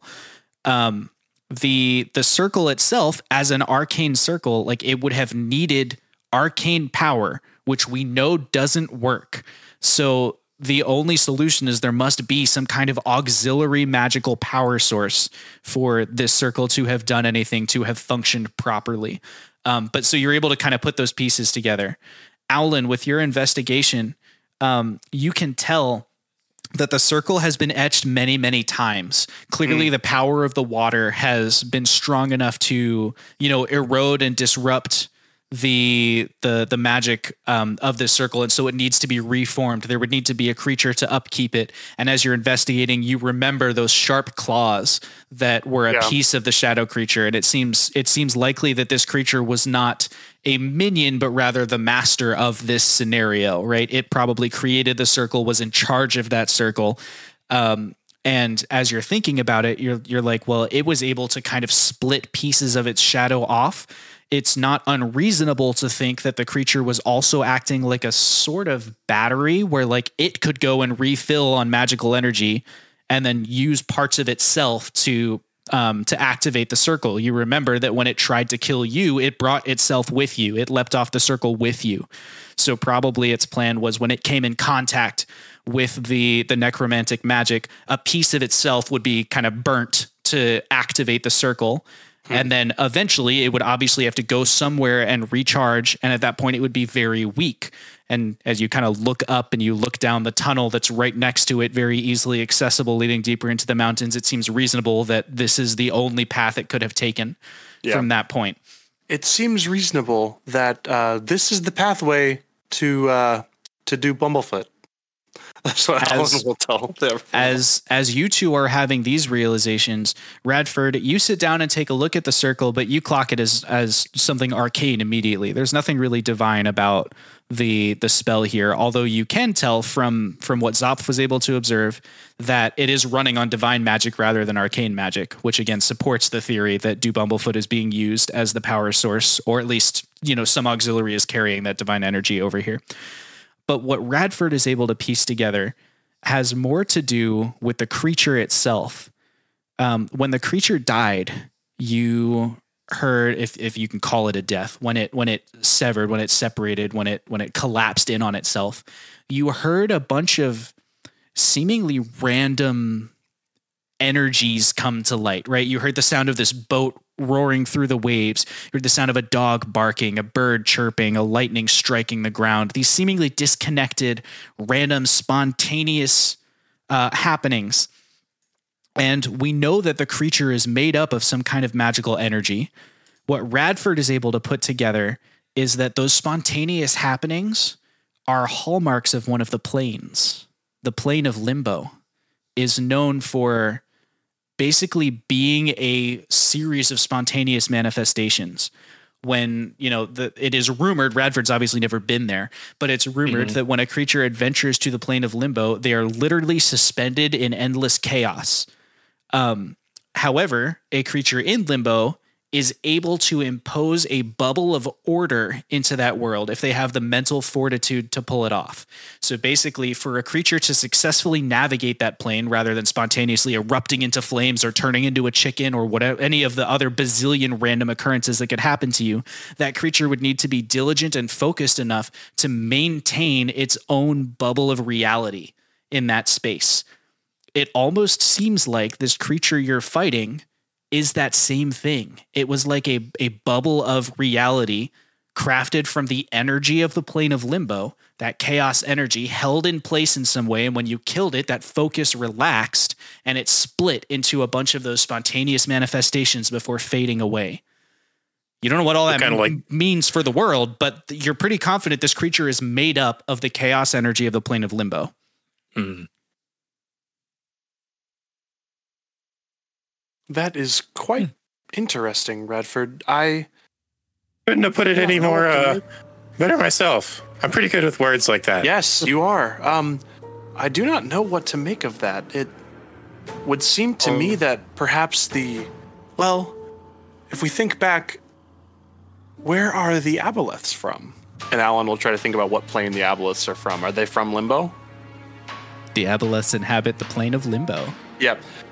Well, in that Ooh. case, that means that the aboleths have grown enough strength to essentially manifest creatures of energy from their home plane. That Or does not they mean built a, a gateway and it's starting to seep through. perhaps. And given the experiences that have been happening around Gaim, that that uh, that would make sense. That that theory would be supported. That Wait a minute, wait a quite minute, wait a minute. What if the spell that we need to put together to banish them. What if the location that it happens at is at a place where it's thin? The connection between our plane, the plane of limbo, is thin, so as to push that across. Where would Labo? Or maybe it's close by. Hmm. What could be? This I'm is not sure. very interesting. I to think that such a creature would give us so much information. Well, it's a good thing that we brought this team so that we can investigate these things and make our own observations and theories. This is exactly why I wanted to bring you all. Not, so, not to interrupt this fascinating intellectual discourse, your Tlincalli companion has chimed in. he's finished his cookie and he's looking mildly rested. And he says, But I think we have more immediate concerns. And he points down the tunnel. And as you look down the tunnel, you can see shapes moving towards you humanoid figures shuffling oddly, groaning a little bit. The necromantic adventurers that were corrupted by the shade that guarded Geyser Falls. And on that note, tonight's Dungeons and Dragons dear. session comes to a close. We will see you next week, next Monday, when the gang attempts to make it through the spooky tunnel and to We're back. the city of Nowood. we're back, baby. Oh, we back.